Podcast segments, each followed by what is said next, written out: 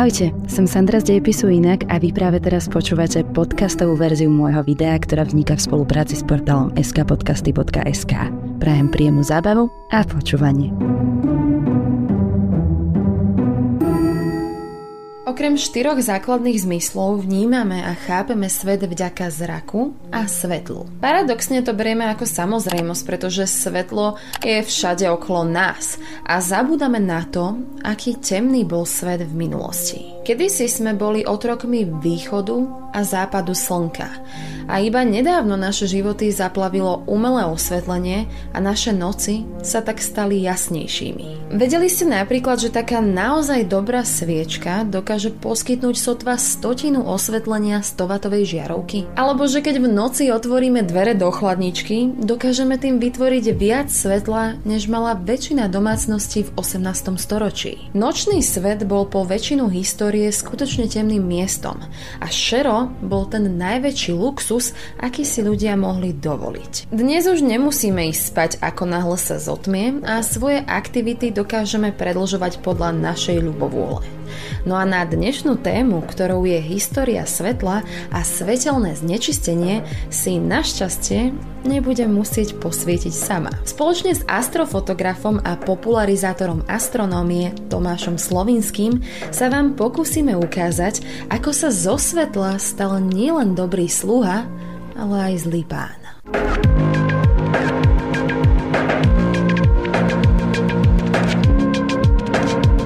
Dôležitá etapa pre vývoj svetla začala 380 tisíc rokov po Veľkom tresku. Približne vtedy, po vzniku atómov, mohlo svetlo cestovať vo forme vlnenia na veľké vzdialenosti. Pre nás malo najväčší význam vznik Slnka a slnečnej sústavy vrátane našej planéty približne pred 4,5 miliardami rokov. Zem sa odtedy teší zo svetla od slnka, ktoré je našim najdôležitejším zdrojom energie. Nielenže nás zohrieva, umožňuje rastlinám vyrábať kyslík, potravu, ktorú konzumujeme, ale umožňuje nám sa aj orientovať počas dňa.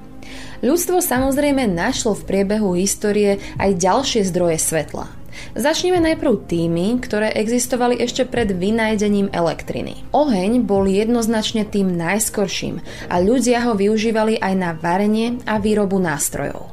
Obrovské krby vo veľkých sálach, ale i tie menšie v izbách boli umelým zdrojom tepla ale i svetla. Predtým, ako sme mohli získať svetlo vďaka jednoduchému stlačeniu vypínača, existovali rôzne možnosti a v skutku aj celkom nekonvenčné.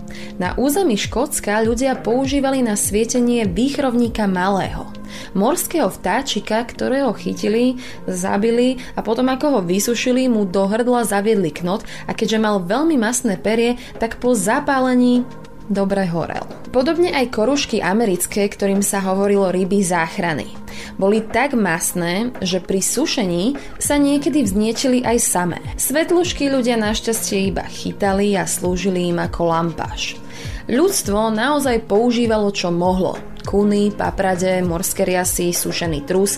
Dalo by sa povedať, že čokoľvek, čo horelo. No a pramatkou všetkých sviečok sa stala sušená dreň z rastlín, obalená v živočišnom tuku. Vkladala sa do kovového držiaka a zapaľovala na oboch koncoch. Horela približne 20 minút, takže na zvládnutie dlhšieho večera bola potrebná poriadna zásoba. No a keďže sa zbierali raz ročne, bolo potrebné s presnosťou vedieť, koľko svetla domácnosť potrebuje v následujúcich 12 mesiacoch. Najobvyklejšou formou osvetlenia boli však sviečky a existovali dva druhy z loja alebo z vosku. Väčšina západnej kultúry sa spoliehala predovšetkým na sviečky vyrobené zo živočišného tuku. Mali veľkú výhodu v tom, že sa dali vyrobiť v pohodlí domova z tuku ktoréhokoľvek zvieraťa a preto boli lacné. Keď však prišli ťažké časy, rolníci museli tráviť dlhé večery nielen hladní, ale aj po tme. Inak loj sa veľmi rýchlo topil, sviečka tak neustále odkvapkávala a bolo potrebné ju orezavať aj 40 krát za hodinu. Horel nerovnomerným svetlom a zapáchal. Platilo, že čím staršia takáto sviečka bola, tým aj nepríjemnejšie zapáchala. K zásadnému zlepšeniu došlo, až keď sa sviečky začali vyrábať zo včelieho vosku, ktorý nepáchol a neprodukoval dym. Horeli žiarivo, poskytovali stabilné svetlo a nemuseli sa tak často orezávať a boli žiaducím tovarom. Bohužiaľ boli však aj naozaj drahé a iba málo ľudí si mohlo dovoliť používať ich ako hlavný zdroj osvetlenia. Množstvo osvetlenia, ktorým človek disponoval, vypovedalo aj jeho postavení. Svetlo bolo skrátka naozaj drahé. Ďalším jednoduchým nosičom a zdrojom svetla boli pochodne vyrobené z dreva a hrubých lán nasieknutých živicou alebo iným horlavým materiálom. Musíme si uvedomiť, že tma znamenala aj nebezpečenstvo. Ešte aj na začiatku 18. storočia sa ľudia zdráhali vychádzať v noci von. Kedykoľvek ich mohol niekto prepadnúť alebo aj podrezať. Ak aj niekam museli ísť, zabezpečovali si služby svetlonosa. Prevažne malého chlapca, ktorý niesol pochodeň a osvetľoval cestu. Svetlonosy svojich zákazníkov niekedy doviedli do pochybných uličiek, kde ich s partou kumpánov obrali o peniaze a cenné predmety. Skutočný stupeň nárastu osvetlenia prišiel spolu s olejovými a plynovými lampami. Veľryby olej alebo aj minerálny olej zadimovali miestnosti a spôsobovali nielen zápach, ale aj veľa sadzí. Kvôli veľrybiemu oleju sa desiatky rokov lovili v Orváne, čo by tento druh aj priviedlo k vyhnutiu, ak by neprišlo k objaveniu petrolejových lámp. Plynovú lampu vynašiel William Murdoch ako vedľajší produkt spalovania uhlia a na začiatku 19. storočia sa začalo zavádzať aj plynové verejné osvetlenie. Z tohto obdobia vznikla aj vtipná karikatúra skupiny mužov, stoličky a psa, pri ktorých vybuchlo plynové potrubie nesie názov Požehnané účinky plynu a poukazuje na novú metódu osvetlenia. Ľudia mali z podobných výdobytkov strach a podobne to bolo aj v prípade elektriny, ktorej spočiatku vôbec nedôverovali. Odmietali ju a dávali prednosť veciam, na ktoré boli zvyknutí. Karikatúra s názvom Nesputaný démon z konca 19. storočia je klasickou antielektrifikačnou propagandou. Keď sa elektrina začala zavádzať, tak mnohí to brali ako módny výstrelok. Nechápali princípu jej fungovania a neboli vzdelaní. Dokonca zo začiatku bola izolácia spínačov naozaj zlá a preto bolo niekedy vidieť aj hádzanie iskier. A ešte k tomu v tom istom roku, ako vznikla táto karikatúra, sa stala aj nehoda, pri ktorej pracovník Western Union John Fix zomrel v Manhattane. Išiel skontrolovať telegrafické vedenie a pri kontakte s vysokým napätím zomrel. Obrovské masy ľudí vtedy poprvýkrát videli, čo dokáže spraviť elektrický prúd s ľudským telom. V bežných domácnostiach sa preto veľmi dlhú dobu používali práve petrolejové alebo aj plynové lampy. Boli naozaj spolahlivým zdrojom svetla, no a ich noci sa stali jasnejšími, než to bolo so sviečkami. Stále to však nebolo nič v porovnaní s modernou žiarovkou. Moderná žiarovka bola v osve osvetlení asi tak stokrát silnejšia ako sviečka. Prvá žiarovka bola výsledkom experimentov na začiatku 19. storočia. Britský chemik Humphrey Davy vytvoril prvú elektrickú lampu a potom Warren Delarue a Joseph Swan prišli na to, ako dostať elektrické svetlo do žiarovky. Swan si žiarovku dokonca nechal patentovať. 40 rokov s nimi experimentovali a snažili sa toto žiarivé svetlo priniesť aj do domácností po celom svete. Sen mnohých vynálezcov tej doby sa ale podarilo dosiahnuť iba jednému vynálezcovi. Thomasovi Edisonovi. Edison je známy mnohými vecami, ale žiarovku nevynašiel.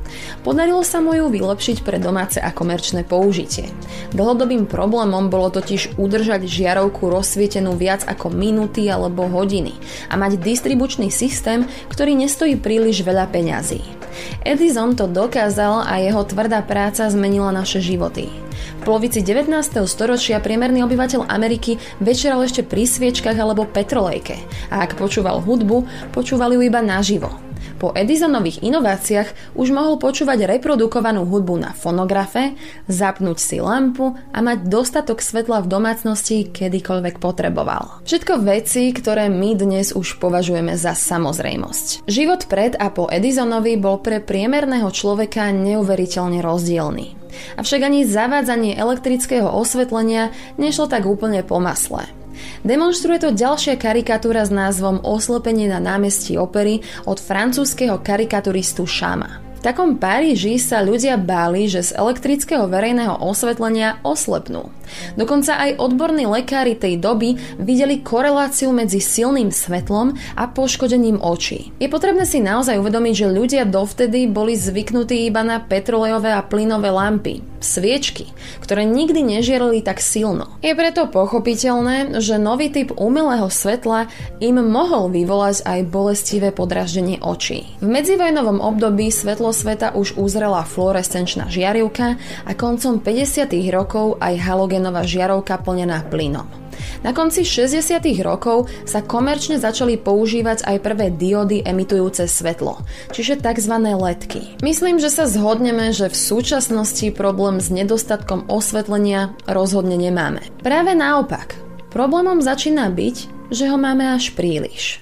Ak ste astronóm, fotograf či vášnevý pozorovateľ, je veľmi pravdepodobné, že sa snažíte vyhľadávať čo najtmavšie miesta. To, že sa problém svetelného znečistenia týka len tejto úzkej skupinky ľudí, je žiaľ milná mienka väčšiny populácie. Pohla by však s vami informácia, že svetelné znečistenie škodí rastlinám, zvieratám, či ba dokonca aj nám ľuďom, a to, že viac než 10% populácie pociťuje jeho priame následky v reálnom čase, ale poďme pekne po poriadku.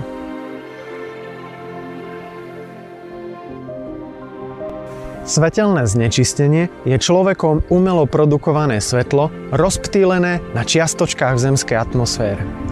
Hlavné aglomerácie tak pochádzajú z miest, veľkomiest, priemyselných parkov, svetelných reklám či aj nevhodne nasvietených kultúrnych pamiatok. V minulosti sa stal objav svetla skvelým sluhom.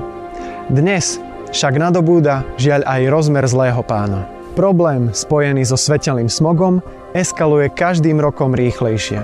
Dnes až 98% všetkých obyvateľov Európskej únie žije na miestach so svetelným smogom.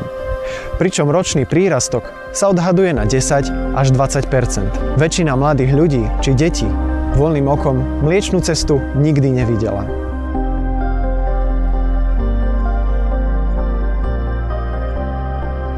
Hľadiska kvality nočnej oblohy ju delíme do deviatich skupín Bortlovej stupnice svetelného znečistenia.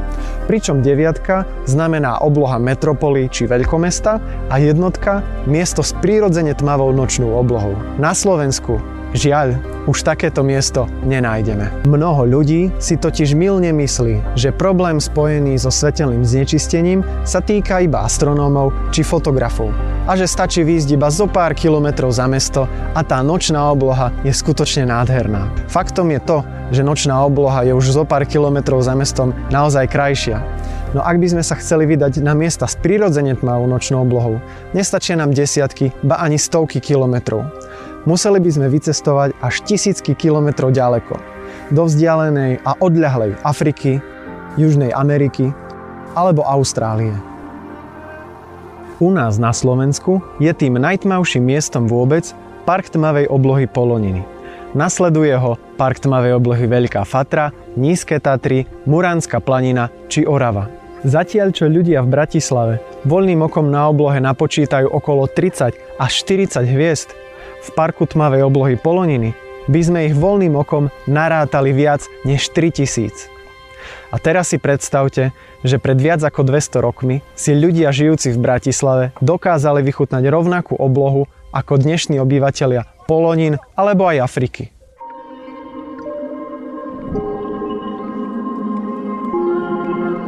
To, že za vývojom prírody, živočíchov, no i nás ľudí stojí evolúcia, sa hádam všetci zhodneme. Pričom proces samotnej evolúcie trval milióny rokov, no a zmeny spôsobené prirodzeným výberom trvajú po dobu mnohých generácií. Všetky živočíšne druhy na planéte sú teda prispôsobené podmienkam, ktoré tu ešte donedávna z hľadiska svetla a tmy vládli.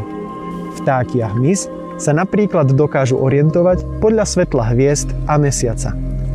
Negatívnym dôsledkom toho je ich narážanie do osvetlených budov či lamp verejného osvetlenia. to spôsobuje častokrát ich smrť. Netopiere pri nedostatočnej tme dokonca neopustia svoje útočisko. Úbytkom rôznych druhov živočíchov sa narúša celý ekosystém. No a zda najznámejším príkladom zo sveta sú korytnačky na kalifornských plážach. Tie sa po vyliahnutí netiahnu do mora, ale za svetlom na súž, čo má pre nich väčšinou fatálne následky. Stále vás to nepresvedčilo? Tak vedzte, že ak žijete v meste, je veľmi pravdepodobné, že sa svetelné znečistenie týka aj vás. Nie darmo sa priemerná dĺžka spánku za posledné roky skrátila o jednu hodinu. No z dlhodobého hľadiska spôsobuje svetelný smog rôzne civilizačné a častokrát i smrteľné choroby. Prečo je to ale tak? Ako sme už spomínali, sme v podstate produktom evolúcie. To znamená, že napríklad aj naše oči sa z dlhodobého hľadiska prispôsobili farbe ohňa, a teda červenému alebo oranžovému spektru. Táto farba nášmu telu neškodí, dokonca nenarúša adaptáciu našich očí. A to je vlastne hlavný dôvod, prečo astronómovia v noci používajú iba červený zdroj svetla a popri tom sa dokážu kochať krásnou nočnou oblohou. Túto schopnosť sme zrejme zdedili po našich predkoch, ktorí takto vedeli sedieť pri ohni a vidieť i okolie. A naopak, najškodlivejšia zložka spektra je modrá. Tá sa nachádza napríklad v bielom LED osvetlení, ktoré je tak populárne pre jeho nízku energetickú náročnosť a obstarávaciu cenu modrá zložka spektra spomaľuje, či ba dokonca úplne zastavuje tvorbu melatonínu, spánkového hormónu. Ten ovláda náš cirkadiálny rytmus. Hovorí nám, kedy sme unavení, kedy ísť spať, či kedy je najvyšší čas sa zobudiť. Z hľadiska zdravia je však o mnoho bezpečnejšie staré verejné osvetlenie používajúce oranžové sodíkové výbojky. A na záver odporúčam vyskúšať si experiment na vlastnom tele. Počas jasnej a bezmesačnej noci sa do prírody vyberte bivakovať. No už po západe slnka však odložte všetky umelé zdroje svetla, teda vaše smartfóny alebo tablety. Uvidíte, že s príchodom tmy vás pri pohľade na hviezdnu oblohu doslova zalomí. Bude to prebiehať približne v rovnakom čase, ako ste zvyknutí doma ešte pracovať, čítať si alebo večerať. Práve naopak, ráno s východom slnka sa váš organizmus prirodzene prebudí. Aké jednoduché, však? Na to, aby sme s problémom svetelného znečistenia niečo urobili, nejako pohli, potrebujeme samozrejme začať konať. No a našou najúčinnejšou zbraňou vôbec je legislatívna zmena.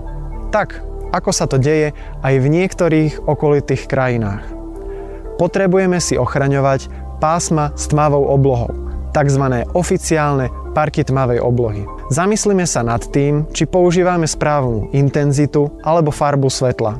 Či nám náhodou nami používané svetlo neškodí. Musíme tiež zabrániť neodbornému montovaniu svietidiel napríklad na kultúrnych pamiatkách. Zamyslíme sa prosím nad tým, či všetko svetlo, ktoré používame, i reálne potrebujeme. Už napríklad polovičná, či ba dokonca tretinová úroveň intenzity verejného osvetlenia by našim očiam bohate stačila. Naše oči by sa tak dokázali jednoduchšie prispôsobiť na tmu a i pri nižšej úrovni svetla videli lepšie. S odpovedným prístupom umožníme i ďalším generáciám nazerať na takú nočnú oblohu, ako nám ju zanechali i naši predkovia. Tá je totiž častokrát tým najväčším zdrojom poznania pretože na tmavej nočnej oblohe skutočne záleží.